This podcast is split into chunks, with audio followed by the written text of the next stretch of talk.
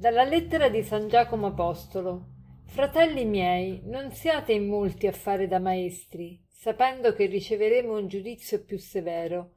Tutti infatti pecchiamo in molte cose. Se uno non pecca nel parlare, costui è un uomo perfetto, capace di tenere a freno anche tutto il corpo. Se mettiamo il morso in bocca ai cavalli perché ci obbediscano, possiamo dirigere anche tutto il loro corpo. Ecco, anche le navi, benché siano così grandi e spinte da venti gagliardi, con un piccolissimo timone vengono guidate là dove vuole il pilota. Così anche la lingua è un membro piccolo, ma può vantarsi di grandi cose.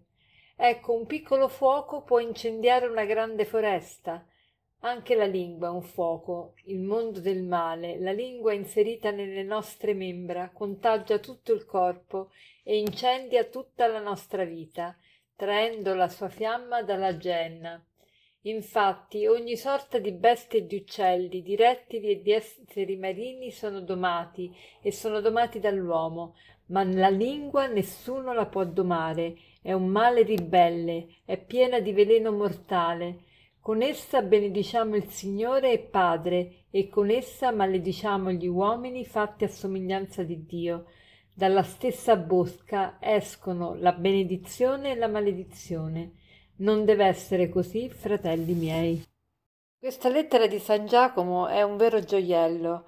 Ci aiuta, aiuta gli ascoltatori a educarsi, a educare la propria vita interiore, a cercare di fare un lavoro di, di perfezionamento dentro di, di, noi, a cercare il dominio, il, nostro, il dominio di sé. E, e qui eh, oggi San Giacomo prende in considerazione il modo di parlare, la lingua. La lingua è un, uno strumento importantissimo, è un organo essenziale per la comunicazione e però c'è modo e modo di parlare.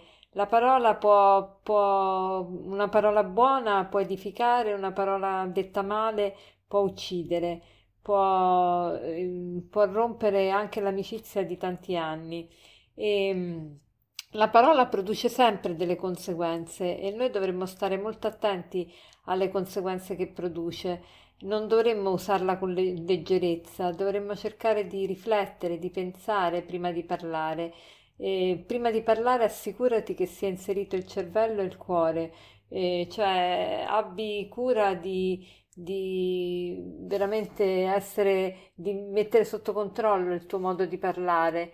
E San Giacomo ci dice anche che la nave è guidata da un piccolo timone eppure le navi, quelle, quelle, grandi, sono guidate da un piccolo timone e la lingua è un piccolo organo rispetto a tutto il corpo, eppure eh, guida tutto il corpo, guida tutta la persona. E dobbiamo imparare a dominare la lingua, perché la lingua, anche se è piccola, può fare un grande macello. Infatti fa proprio l'esempio, dice un piccolo fuoco può incendiare una grande foresta come per dire una piccola mancanza, eh, una piccola parola detta in, ma- in maniera sprovveduta può, può, fare un disastro, può recare un incendio, un incendio di, di malessere, un incendio di odio, di sfiducia, di depressione, può fare tanto del male, come una parola buona può fare tanto del bene. Allora impariamo a parlare, impariamo a parlare a tempo e a luogo. E io direi che il proposito di oggi per tutti noi potrebbe essere quello di porre attenzione alle nostre parole, di imparare eh, a frenare la lingua se stiamo per, per parlare degli altri, se stiamo per fare qualche pettegolezzo, eh, perché la lingua, la lingua parla dalla pienezza del cuore, se nel cuore abbiamo l'orgoglio, la superbia, che diremo parole che sono piene di vanagloria. Nel cuore abbiamo l'invidia, eh, avremo sempre parole di critiche e, di calu- e parole di, piene di calunnia. Se nel cuore abbiamo avidità di denaro, eh, magari eh, le nostre parole sono piene di imbrogli, di menzogna, di frode. Se nel cuore abbiamo l'ira, eh, siamo molto portati a, a, a parlare parole di ingiuria.